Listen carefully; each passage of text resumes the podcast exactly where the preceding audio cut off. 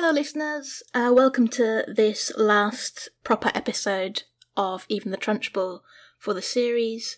We're covering Matilda in this episode, at last, and so we just wanted to put a quick content note at the top that because it's something that characters in Matilda experience, we do touch on abuse, specifically the neglect and also physical abuse of children. There's all your, you know, Trunchbull esque throwing children by their hair and stuff, which is played for laughs and where the children aren't really hurt. But when we go into Miss Honey's backstory, it gets quite dark. There is one particular incident which is described from Miss Honey's childhood at the hands of Miss Trunchbull, written as a traumatizing moment, and we do discuss that. Apart from that, there is no description of abusive acts, although they are alluded to. We think it's pretty well handled in the book, and we hope that we handle the discussion okay, but we thought we'd let you know.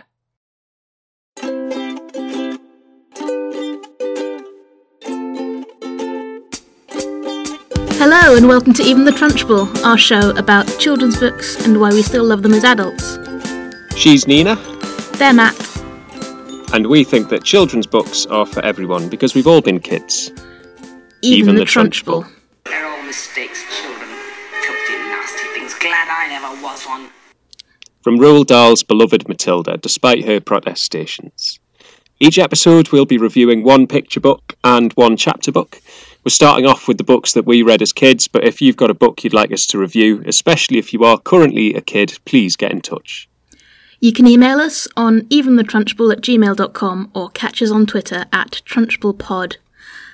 And this week we're reading about little girls with superpowers. We're going to get around to Matilda, finally, after Yay. two whole series of using her headmistress's name. Um, but first we're reading the lovely What's My Superpower by Aviaq Johnston and illustrated by Tim Mack. Do you want to start us off about that? Tell us what it's about? Yeah, um, what's my superpower is about a little girl um, living in. I mean, it's not specified, but we're guessing it's Quebec or uh, Newfoundland. It's sort of somewhere in northern Canada, and she is interested in superpowers. Interested in finding out what her superpower is, and meanwhile is spotting what the superpowers of all of her friends and classmates are. So there's there's Davide who can run really fast. She goes back to her mum and Nana and says, Davide is so fast, he was burning up the gym hall floor. That must be a superpower. I wonder what my superpower is going to be. And then, you know, there's a kid who can hold their breath underwater for a really long time, and, and a kid who swings so high on the swings that it's like she's flying. And every time uh, this little girl, the main narrator, um, Nalvana. Nirvana, that's right, um, is saying, Wow, you're really good at that. That must be your superpower. And then running back to a mum and saying, This is such and such a superpower. What's mine going to be? And then at the end, she still hasn't figured out what her superpower is, but her mum sits her on her lap and says, I think I know what your superpower is. Your superpower is seeing the good in everyone else. You can spot other people's superpowers. So, which is just really lovely. And it's, you know, you can see it building up to that it's really nice to have this story where yeah i think the way you put it when we were first chatting about it was like like social skills is a skill Absolutely. I mean, when I when I first read it, I was like, "Is this a bit disappointing for her that you know, oh, you make other people feel good, but actually, and you know, personally, as an autistic person, social skills are skills, yeah and not everybody has them." And she's got them really good. I mean, she's not thinking about herself being like, oh, I wish I could do that. She's really good at seeing what other people are good at and then pointing it out to them and making them feel good. And that's a proper skill. and she does it so well I, I feel like everyone knows one of those people who are just so good at making other people feel good yeah. and it really is like magic when someone is just properly good at that and like effortlessly good at that. And i think she's written really well through this kind of really short mm. story as a character for that because she is just so enthusiastic. Like wow you're really good at this. That this is the thing that you're good at. Hold on to that. And these kids are kind of like oh wow really? Do you think so? And she's like yeah no i know so. Like i just watched you hold your breath underwater for like super super long. Like that's your thing Um, and like those people go far, right? Like, Mm. um, I think those people are special.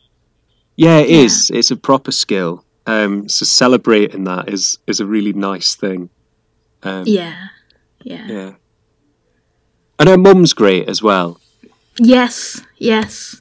She's like, you know, and when Nalvana comes to her and she's like, Mum, Mum, what's my superpower going to be? Like, she's just like, I don't know, let's wait and see. And, you know, she waits for this whole thing to play out. She doesn't disillusion Nalvana. She's not like, superpowers aren't real. She's like, oh, that's really interesting that you picked that up about your friend. That's really nice. And she encourages her only- to try out other stuff as well. Yeah, yeah, yeah, yeah. Yeah. Um, and she only really comes in with an answer when Nelvana asks her. Yeah, that's true. That's true. Yeah, I'd not clocked that.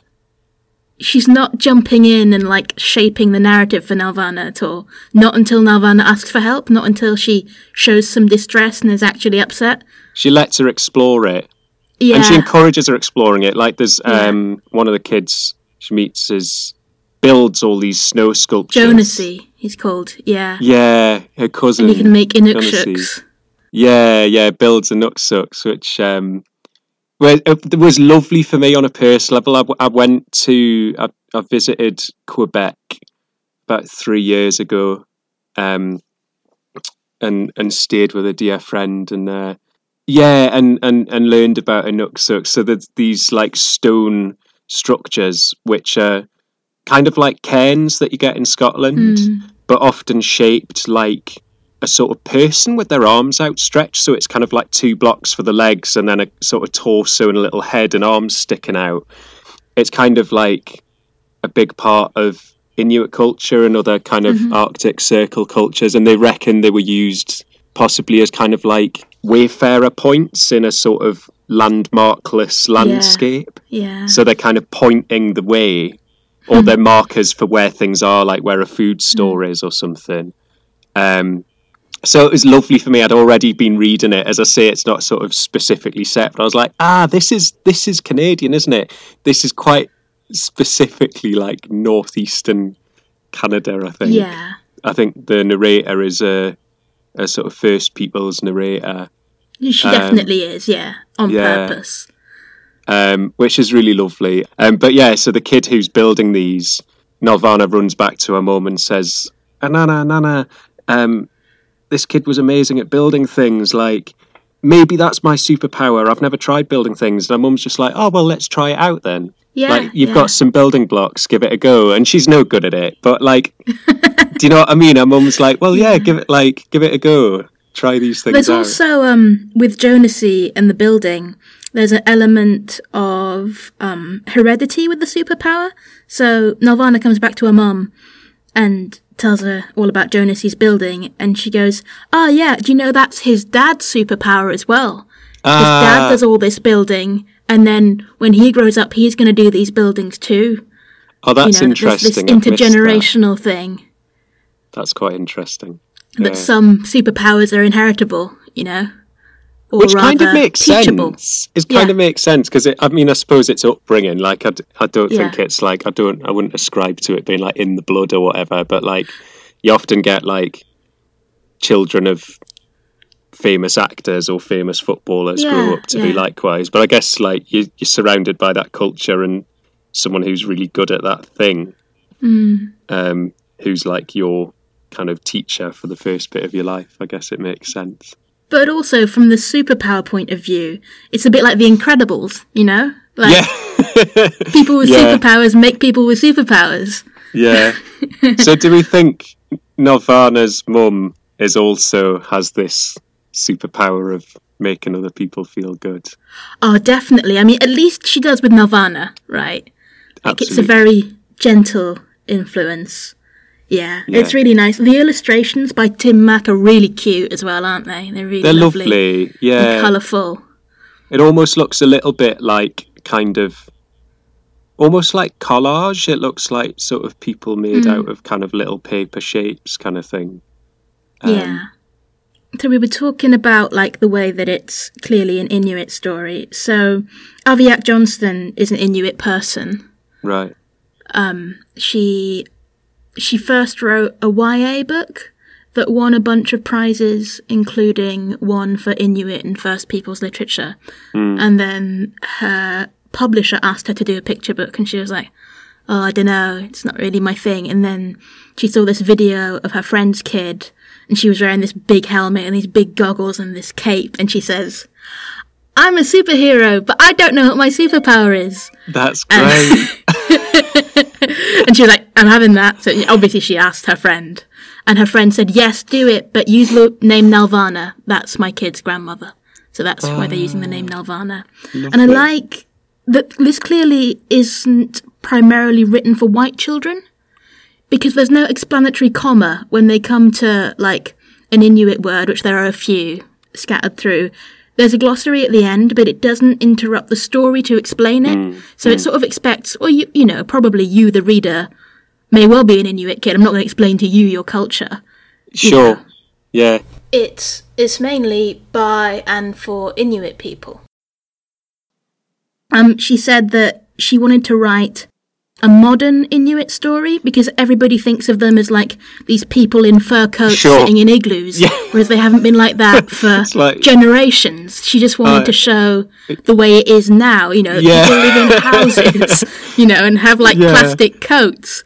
But obviously, there are still elements of the culture that are being passed down. You know, with like the language and with the building of Inukshuks and stuff. Yeah, and it's and it's kind of lovely. I think, like right at the beginning, it sort of sets up quite a subtle but quite definite kind of defence for um, living in the sticks. Yes. You know, it's kind of like Nelvana loved her hometown where there weren't cars coming Yeah. past like big monsters, and she could play in the street and she could play ice hockey and in the road and.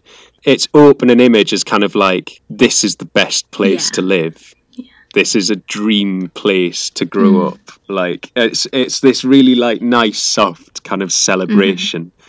I like the names as well. That the names of a lot of the kids are traditional Inuit names. That's really nice. So there's a bit of a mix, Yeah. which I think is quite cool. Yeah, it's it's gorgeous. It do, you know it does everything that you want a kids book to do. Like nice pictures, nice easy story. Um, it sort of gives you kind of rule of three and then a couple more, but it doesn't feel like it drags. It's you know Yeah. it's episodic. You kind of you can anticipate the structure as you go, but it's kind of full of character. It's full of like curiosity and enthusiasm. Um, it's lovely. Yeah, it's a really really lovely story. Are you ready to move on to Matilda? Let's. So I think we should give um, a synopsis of this one because it's quite it's long enough to like. Of course, if you're listening to this podcast and you aren't familiar with the story of Matilda, where have you been? Yeah. But maybe you're not. and also, the title and the introduction must make no sense. So, Matilda is a girl who is ignored by her parents, goes to a school that is run by this raging bully of a headmistress. Tyrant, yeah. absolute tyrant and eventually becomes so angry that she discovers that she's got superpowers and she can like move things with her eyes and then kind of saves the day with Yeah. those powers um, and finds a sort of happy ever after Mm. is a kind of nutshell Shall we talk about our namesake then, Miss Trunchbull? I guess a, a kind of classic kids book thing, Mm. particularly kids books that are a bit older. Definitely a classic Roald Dahl thing is that, yeah, like character is implied through physical appearance. Yes. So Miss Trunchbull is big and huge and not necessarily fat, but hench. And I think is actually described as a bit mannish. Yes, she is. Um, With like really big hands and things. And she's got like a horsey face Yeah. and she works out. She used to be an Olympic hammer throw. And she's Uh, got calves like grapefruits in her socks. I love that Yeah. line. Yeah, That's what yeah, my calves are like. And that's kind of that on its own. You think, okay, fine. Yeah. But then we have Miss Honey, who, for anyone who doesn't know the story, is is the nice teacher. Mm. Um, kind of like really problematic in the book, but we'll get onto that. But yeah, Miss Honey is the you know she's the mentor to the protagonist. She's like the good angel, and like the description of her straight away is like she's sort of frail, and I think it's something like um, you know so thin and feeble it looks like you could snap her like a twig. Yeah. Um, and couldn't be any more than 23 or 24 and like isn't explicitly sexualized but it is I mean, there, it is. It, it come right on. like, it's very sort of Roald like, oh, Dahl "Ooh, look at this dainty little thing." without saying how tiny and breakable and beautiful she is. yeah Like this this time round, reading it, that made me very uncomfortable. I feel like you know, calm down, Roald. how old Yeah, are you writing this bit kind of- twenty-three year old? i know it's a bit kind of have a cold shower in Yeah. it like yeah. Well, and that, Um, that that fragility and that sort of frail femininity and that weakness almost, and she does refer to herself as weak, is like signifying her goodness, and is a massive contrast to the Trunchbull. Yeah, yeah, and I, I think what it steps over the line or dangerously close to, without again without explicitly saying it, is that it's playing at the the idea of virginal beauty for me. Yeah, Like, you know, there's this sense of like untouched and pure, Mm-hmm. and um, which then becomes increasingly problematic because like Miss Honey has been like severely abused. Yes, yeah, like the book is it really kind of is a story about abuse yes, and I think surprisingly, I don't know, like it handles it quite well. In that, so well, apart from the fact that Miss Honey decides to disclose to a five-year-old in the first place, which is dodgy.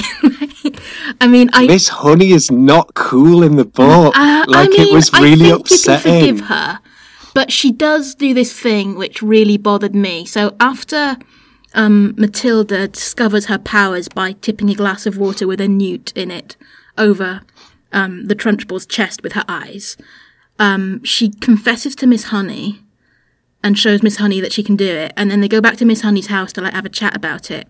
And Miss Honey sort of talks herself into disclosing her history of abuse and family relationship to the Trunchbull by telling herself and telling Matilda, which is worse, you are a child, but you're sort of not a child. You're like an adult child. And maybe that's why I'm compelled to tell you about this. And I mean, I know that she, like, Matilda needs to know this information so that Matilda can, like, bring it home and have, like, the glorious, magical revenge moment. But that moment of disclosure and that justification for it from Miss Honey, I mean, it, it's right, it plays right into the adultification of children, right? Like, yeah yeah the thing Yeah. is, like, Matilda is extraordinarily well read within a very narrow white canon, and she's very clever, but she's still a five year old. Like, prodigies aren't like adults. They still Yeah. only have five years of experience on this earth and they still need to be protected. I, I don't think Roald Dahl did this on purpose. I think he had to sort of justify Miss Honey telling her. And to be fair to Miss Honey, she immediately realizes it was a bad idea. It's really kind of gets under your skin reading Mm. it because there's a lot that she doesn't say she keeps saying oh I really don't want to talk about it there was lots of awful stuff i mean yeah there was this one time when i was five when she'd make us bathe myself and would come in and if i wasn't clean enough she'd hold my head under the water but that wasn't the worst thing i don't want to tell you about the worst thing and you're like Yeah. jesus what was the worst Yeah. thing and then on the walk home like matilda's just like really quiet Mm. and like miss honey's a bit sheepish and is like um uh are you okay and matilda's like yeah I guess if there is like an aim for that as an author, like showing Matilda as like a child who has the ability to render adults around her utterly childish Yeah. Yeah. is really interesting. It's you know, she has this kind of not just cleverness but maturity. But as you say, is still a five year old. But is aware of herself as a five year old. You very much get the sense from Matilda that she's like, it's really not okay that you've told me these things, but like, hey, you've done it now. Like, Yeah. we're still cool, I guess. But that well, was and she that was messed up. prods, right? Like when she like She does, does, this faux yeah. naive thing about, oh, it must be lovely to be so poor. You've got no stuff, so um, you don't Miss Honey's clean." house. Oh my god! Like this is weird now, right? Like you've not, you've you've finished school. You've not like told her parents or any adults where you're going, and you're taking her back to like your little cottage, which turns out to be like A just hovel. so bleak. Like Yeah. there is, she's got a, like a Calor gas. How she's not burned the thing down? She's got a paraffin cooker on a shelf. She eats nothing but bread and margarine, not butter, which is why Matilda knows she's poor, which is hilarious. Yeah. She gets her water out of a well and like washes herself in the basin, having heated the water over a paraffin cooker. But it's the fact that she's just like she's leading this kid literally up the garden path. Yeah. Okay. So I think we're going a bit hard on Miss Honey, and to be fair to her, I think she regains a very appropriate role after that moment. So in that, like for example, at the end, so she moves Matilda out of her class and into the top year, which means she's not her teacher anymore. Which means they're Yeah. able to have a more friendly or familial relationship. And then she comes Yeah. over for tea after school and they just have these wonderful conversations, which seems really Yeah. nice. And then when Matilda and, you know, showing that she is a child, is completely freaked out by her family packing up and threatening to go, Miss Honey's very calm and she's like, I'm sorry, I did think this might happen. You know, like, I'm not that surprised. And she's like, if you knew, why didn't you tell me? She's like, I didn't know. But this is what happens. And she's like, Can I stay with you? And she says, If I have the consent of your parents, then of course. You know? Yeah. Like, and then they go and they get the parental consent. And they're like, Whatever, one less mouth to feed because they're terrible. The ending is crazy. yeah. It's literally like Matilda gets back from Miss Honey's house.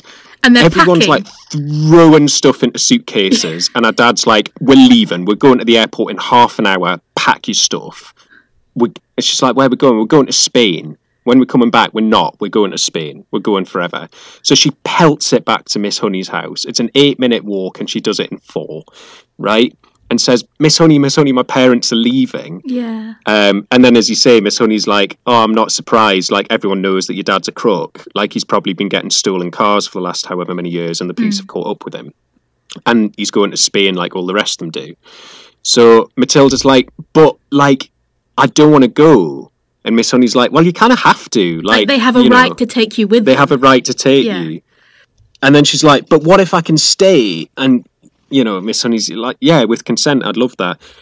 Let's not rush anything. Matilda's like, well, no, like they're leaving now. so they like pelt it back and they're like, Mum, Dad, can I stay with Miss Honey? And they're like putting stuff in the car. And it's kind of implied that it's like, oh, well, we haven't got a seat for her anyway because this suitcase has to go in the back because there's no room in the boot. And the mum's just like, oh, yeah, whatever, let us stay here. And the dad's like, yeah, sure. And then it's the, and then that's the end of the book. Yeah. Yes, I think you're right. I think Miss Honey, it like is still one of the heroes of this book. Yes. absolutely. I kind of feel like both those things, the ending and the portrayal of Miss Honey, leads us on to like obviously last week we had quite a lot of talk about film versus book adaptation. Yeah. Um, and quite a lot of disagreements. I feel like we're going to be more on the same page with this we one. Like, agree the film adaptation of this is brilliant. It's really, really good. I think the film tells the story a lot better Really? as a story. Yeah, They've adjusted the pacing quite well because the pacing Yeah. of this book is weird. So you think of it as this story about so Matilda strange. resisting the Trunchbull, but Matilda doesn't even start going to school until the second half of the book. You've got a really yeah. The first half of the book is basically it's basically George's marvelous medicine meets the twits, isn't it? yeah, yeah. So she's half, like it's Matilda doing pranks it- on her parents. it introduces you to Matilda as the reader of books. Oh, here's something else I wanted to talk about. Like, people of color were not invented in the 90s. Like, he, like, do you remember the bit where, um, you see the list? So, young Matilda goes to the library every day, and Miss Phelps helps her picks up, pick out books, and then you get a list of all the wonderful books Yeah. that Matilda has read, I think probably in an effort to, like, make, make you impressed with her reading ability. yeah, um, And also, it's interesting because Roald Dahl's making the point that her reading makes her more empathetic and broadens her worldview. But Yeah. every single book in that list is written by a white person, and all but two are written by yeah. men. and not often colonialists as well. yes! You know, I was really like, I don't know, it really stood out to me this time. Like, she travelled to India with Kipling. yeah, and have you read Kipling on India? It's so racist. It's Of course, incredibly of course racist. it is. Of course it is. Yeah. but not even like subtly. like this book, which just doesn't seem to have any people of colour in it, even though there were definitely people of colour living in English villages whenever this is set. This is also something they did better in the film, is they cast Yeah. more widely and more diversely, although all the main characters are still white people. Lavender is a little black girl, and I think portrayed beautifully by the actress. That she's really mm-hmm, endearing and like mm-hmm, mm-hmm. clever. Um, and then it sort of shows you her home life and how her parents don't care, and how she decides to deal with that by pranking them. And there's these series of fun pranks, and each prank gets a whole chapter, which means we're halfway through the book when she starts. And then, and then, like, so Yeah. the first Thursday of the school year, Matilda realizes she has powers. She spends one week practicing her powers. Next Thursday, Trunchbull comes back and Matilda gets her. And then her powers go away. And then kind of the book ends. So in the book, she's got powers for only a week. And I feel like they, they, um, Yeah. they elongated that in the film. So they had her powers come on much sooner when she's at home. And I don't think they have them go away at the end. No, no, they don't. They she keeps her powers, Yeah. but like uses them for good. Like Right. you've got that lovely image of like Matilda reading to Miss Honey in Yeah. bed, and then um, summoning a chocolate over from the box on the other side of the room with her eyes, um, which is just lovely. Yeah, Um, but I, I kind of like that um the powers are more boundaried in the book because Miss Honey gives a very credible explanation for them. That so they're triggered off by this huge sense of injustice in Matilda because Miss Trunchbull is accusing her of having done something she hasn't done. And so hmm. then she feels the heat building up behind her eyes, and then the little invisible arms come poking out of her eyes and like push the glass over. So she discovers hmm. them then, and then she practices for a bit. But then once like her situation's improved and she's not so frustrated and not so penned in, once school is actually at a level where it's challenging her, like hmm. her brain isn't boiling over and pushing out of her eyes anymore. Like it's sort hmm, of, hmm. it's explained as a sort of a overflowing, a bubbling of like a frustrated mind. And now that she's not frustrated anymore, she can go back to being a normal child. And she's not Yeah. this like weird boxed in explosive thing Yeah. anymore. And I like that She better. doesn't need an overflow tap anymore. Yeah, yeah. And she doesn't need to protect herself that way anymore because she's being protected by Miss Honey. Let's talk about how Miss Trunchbull has never been fired from. Like, what is? Do we need to address this, or are we just putting this down to like, sure, that's the story? Because I get that, like, Miss Honey's never challenged her because it's like you know fear of an abuser that's still in your life. But other teachers are just like, hmm. like I- she's I do literally think that throwing abusive- kids. Like teachers get to go on for ages, though they do. I mean, obviously she's really cartoonish, you know, like really teachers can't pick up children by the hair and throw them. But people do mistreat children in schools, and schools are often really oppressive structures. Like Yeah, I'm I'm not that surprised she hasn't been fired before. Like plenty of like figures of authority in oppressive structures get away with stuff for years. Especially Yeah, yeah. because it's really funny that um the kids like, oh they know she can't hit us. But she can throw us out the window. yeah, Yeah, it's interesting, is it? Because I, I guess that Roald Dahl's writing at a time that's sort of not long after the abolition of um, Corporal, Corporal punishment. punishment. Yeah. and the, and it's very sort of like Miss Trunchbull's like clearly itching to just hit him, Yeah. but, she, can't. So she does all these creative violence things. but I mean, like, But you she can't be allowed to do that them, either. But she like, Well, the way that Matilda justifies it is like she's so outrageous that no one would ever believe us. yeah, which that is really interesting. Actually, that is really interesting. Yeah, who are you going Um, to tell? Who's going to believe you? That she Yeah, threw yeah, a yeah. girl by her pigtails into like the sports field. Yeah. So it is. I mean, you know, it, it- potentially it's it's kind of a really clever book because the whole book is kind of about abuse. Hmm. There's the bits that are really transparent with that, but the whole thing, like even that, there was fear tactics and the kind of the kids policing themselves to go along with, you know. So the there's this glorious theme of the children punching back and fighting back, which they also played down in the film. Like in the film, only Matilda resists, really. But when Matilda joins the school in the book, this older girl, Hortensia, sort of inducts her into we resist and we do mm, stuff to mm. the Trunchbull. And like her and her little pal Lavender, and they're five, and she's like, Oh, you little titches, you can't do anything. They're like, yes, we can. Lavender decides to put a newt in like the Trunchbull's Yeah. water. Like all the children together seem to be united in resisting the Trunchbull, and this is really clear in the chocolate cake scene. Bruce Bogtrotter, who's uh, a large child. Yeah, the fat phobia is present. Like, of course, the child who steals the Trunchbull's cake is going to be a round, fat child. But to be fair to him, He's kind of the Like, hero in this moment. he is kind of a hero. Like, yeah, so he's nicked some cake from the Trunchbull's private study. Um, so Trunchbull sits him down in front of the whole school straight after lunch and says, "You stole some of my, some of my cake, didn't you? Would you like some more?" He's like, no, thank you. And she's like, no, you'll offend the cook. Have some more. Yeah, yeah, yeah. And he's like, "Oh, go on, I'll have a little slice then." Thinking like, "What's the catch of this going to Yeah. be?"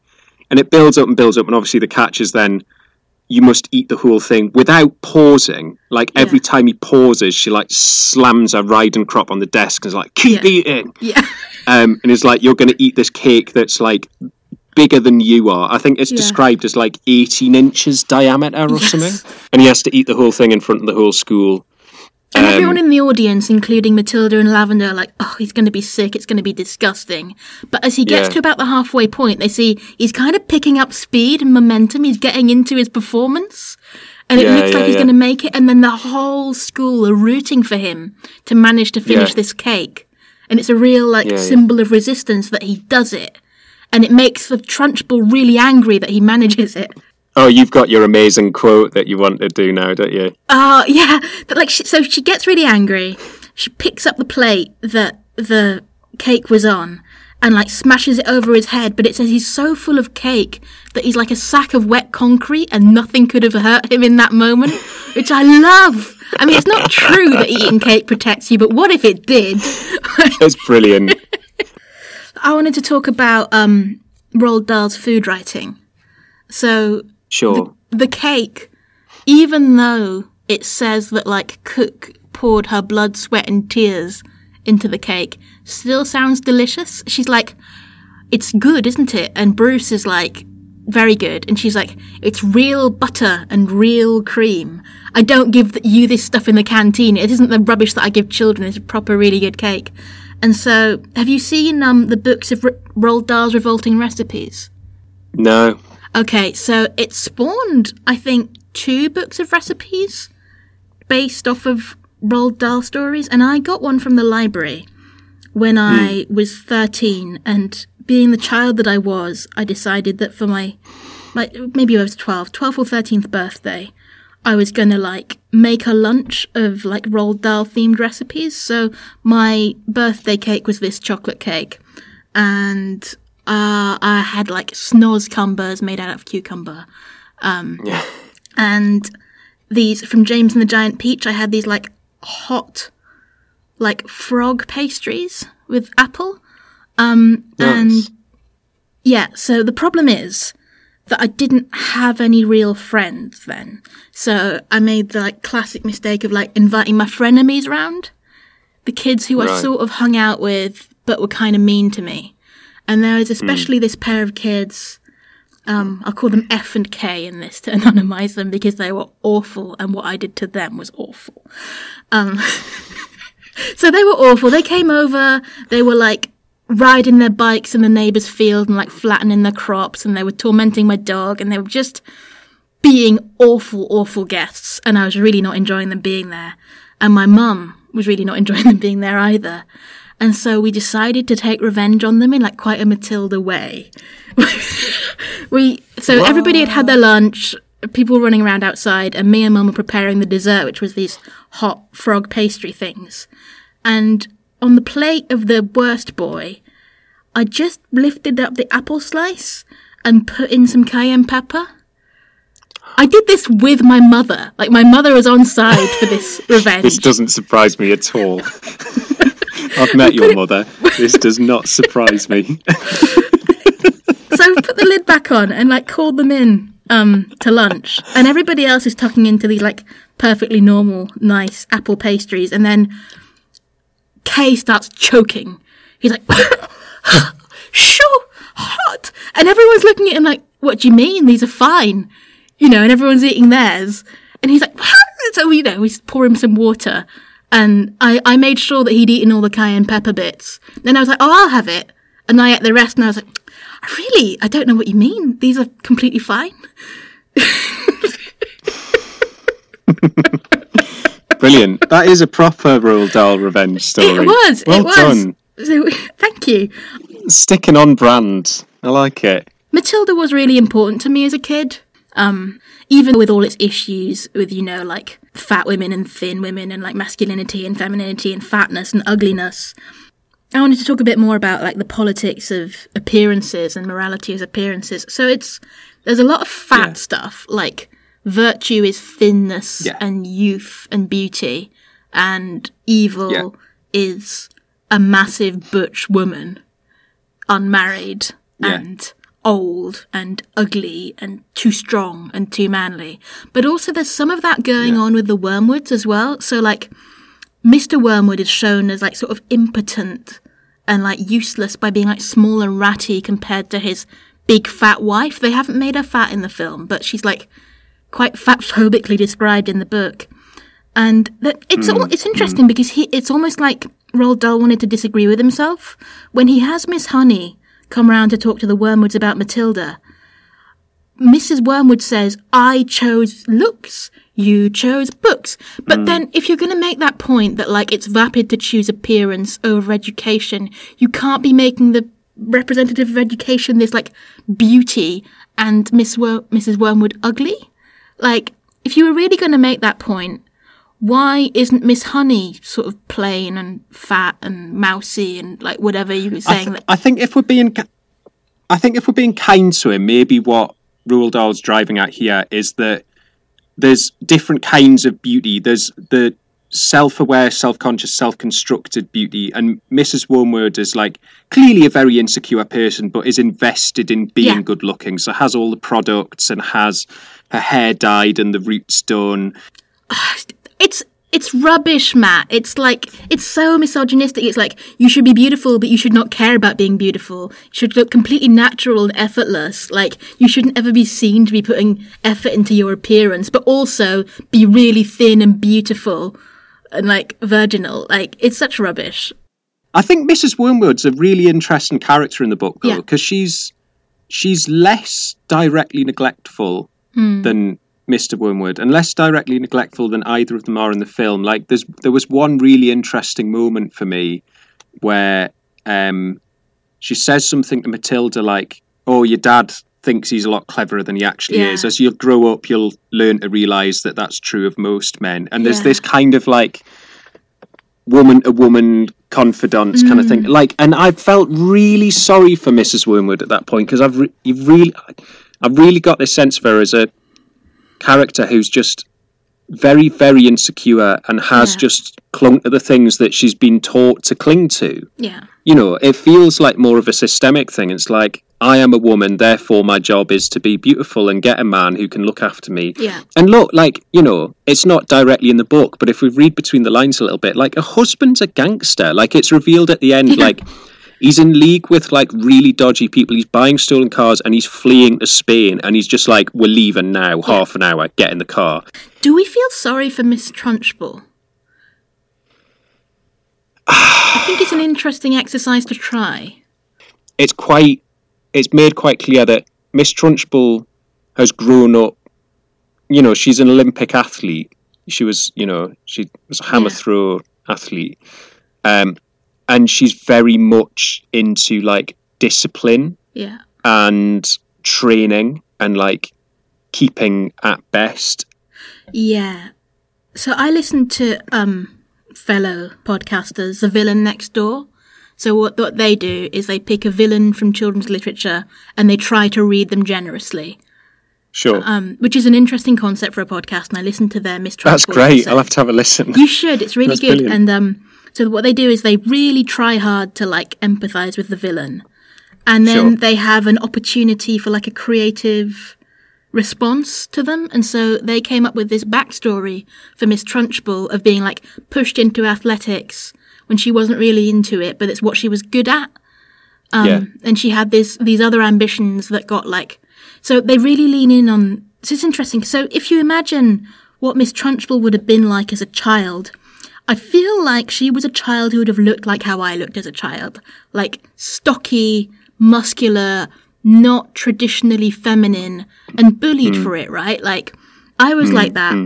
And that's not an easy woman or girl to be. Those are not easy traits to carry as a woman. And Roald Dahl, as the narrator, hates her for it, right? Like her athleticism and stuff, like makes fun of it. But imagine you're that person who's like made sport your whole life, and then mm. sort of you've gone to seed, you've aged out of like your top performance, your peak performance, and now you're teaching kids. I think Tim Minchin's, so we haven't talked about this other adapt- adaptation, Tim Minchin's musical adaptation of Matilda gives her a song about this called The Hammer. And it's about how Right. she achieved being, it's a, if you want to throw the hammer for your country, you've got to keep your feet in the circle all the time. It's like, you stick with your training, you stick with what you've been taught. You don't need empathy or self esteem, you need discipline. Discipline is what made me, and discipline is what I'm giving you. Now, of course, I think she's she- a yeah. terrible abuser. Like, Yeah, yeah, yeah, yeah. But she, I think she genuinely believes that the way to teach kids is to beat it in. and I think, I think, honestly, I think Roald Dahl hates big women and maybe possibly queer women. I mean, you could definitely read Miss Trunchbull is hmm. queer. She's older, she's unmarried. You could definitely read her as a butch lesbian or a trans woman, I think. Or both. Yeah, yeah, and those deviations from you know traditional femininity Roald Dahl goes into them with glee like he rips her Yeah. apart for it yes she's awful because she's an abuser but also she's awful because she's big and strong yeah. And ugly and horse-faced and tall um i mean i don't think these things prevent the book from being a good book but it like it's No, for example, in the play, so in the in the film they cast Pam Ferris as Miss Trunchbull. In the play, she's always played by a man. I don't know how you feel about that. She's sort of like in the ugly sister man in drag role. Um, and I don't, I don't know, like, I don't really like pantomimes anyway, so I'm not a good person to critique this, but the idea that you get men to dress up as women to provide ugly women and like people to laugh at in these stories seems quite transmisogynistic to me. On the other hand, Yeah. it's like giving roles to drag queens, which is great. Um, but like, why is it funny to cast a man as Miss Trunchbull? Tim Minchin's musical is what ten years ago? It's 2010, I think. Yeah.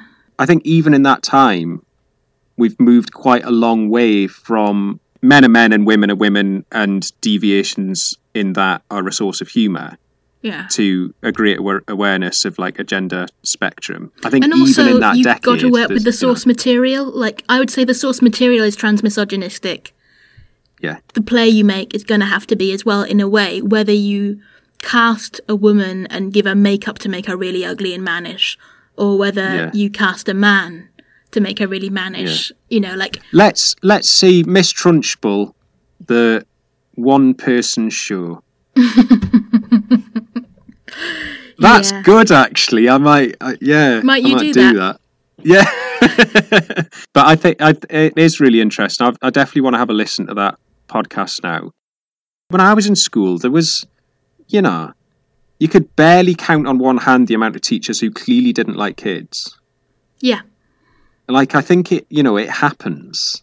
of course Um, yeah yeah and i think that's why it's so powerful is most children through their school career will meet at, meet at least one teacher like this Everyone, everyone will have a Miss Honey, and everyone will have a Miss Yeah. Trunchbull. yeah I think you know could you could read the book to kids from kind of six or seven yeah upwards. yeah um it's really short surprisingly short the book you get through it really quickly Yeah, Um, the Quite chapters short are chapters. generally pretty short as well. it's pretty much one event per chapter, isn't Yeah. it? So I would recommend this book to girls. I mean, everyone, but especially to girls. And there's this great line where Miss Trunchbull says, I find um, rebellious girls especially hard to squash. Hmm. Rebellious boys are one thing, but the girls, that, and that's when she goes, I'm glad I never was one. Hmm. I think there's definitely some attempts at feminism in it, and it's partially successful. Like, um, Well, it does pass the Bechdel test, oh, for sure. which is, you know, Girls as, and women as we've established, shouldn't be difficult to do, but but kind of is be at all difficult. But let's celebrate when it does happen. Yeah, yeah. So as you were saying, like six year olds and up. Also for early readers, I think I read all of these Roald Dahls when I was like eh, seven, eight, nine. Yeah, when yeah, you know my reading was just starting to take off. yeah. And it's, It's easy fun. enough. The language is easy enough. Yeah. It's really fun. And don't be, you know, and obviously we've talked about some pretty dark subjects with this. I, I think that would kind of go over your head for the most part as a kid Yeah. that age. I, I don't Yeah. think it's a book to avoid giving to your eight year olds. You know, No, it's no. it, the main It's- it's thing that it's about is superpowers and overcoming. Reading it as an adult, it's crazy dark. Like Yeah. it's it's really. But this is often the case with children's books. Yeah, yeah, yeah. It's true. It's very true. It's it's Roald Dahl. It's Roald Dahl doing what he does really well. Kind mm-hmm. of making it up as he goes, I think, but doing it spectacularly well. Okay, so that was episode eight of Even the Trunchbull. Thanks for listening. Once again, if you've any thoughts on books you loved as a kid, Or love now as a kid. let us know, or ask a grown up to let us know. We're at eventhetrunchbull at gmail.com, or catch us on Twitter at trunchbullpod. Intro music for this episode and every episode is What a Wonderful Day by Shane Ivers. And remember, kids' books can be for everyone, because we've all been kids even the Trunchbull.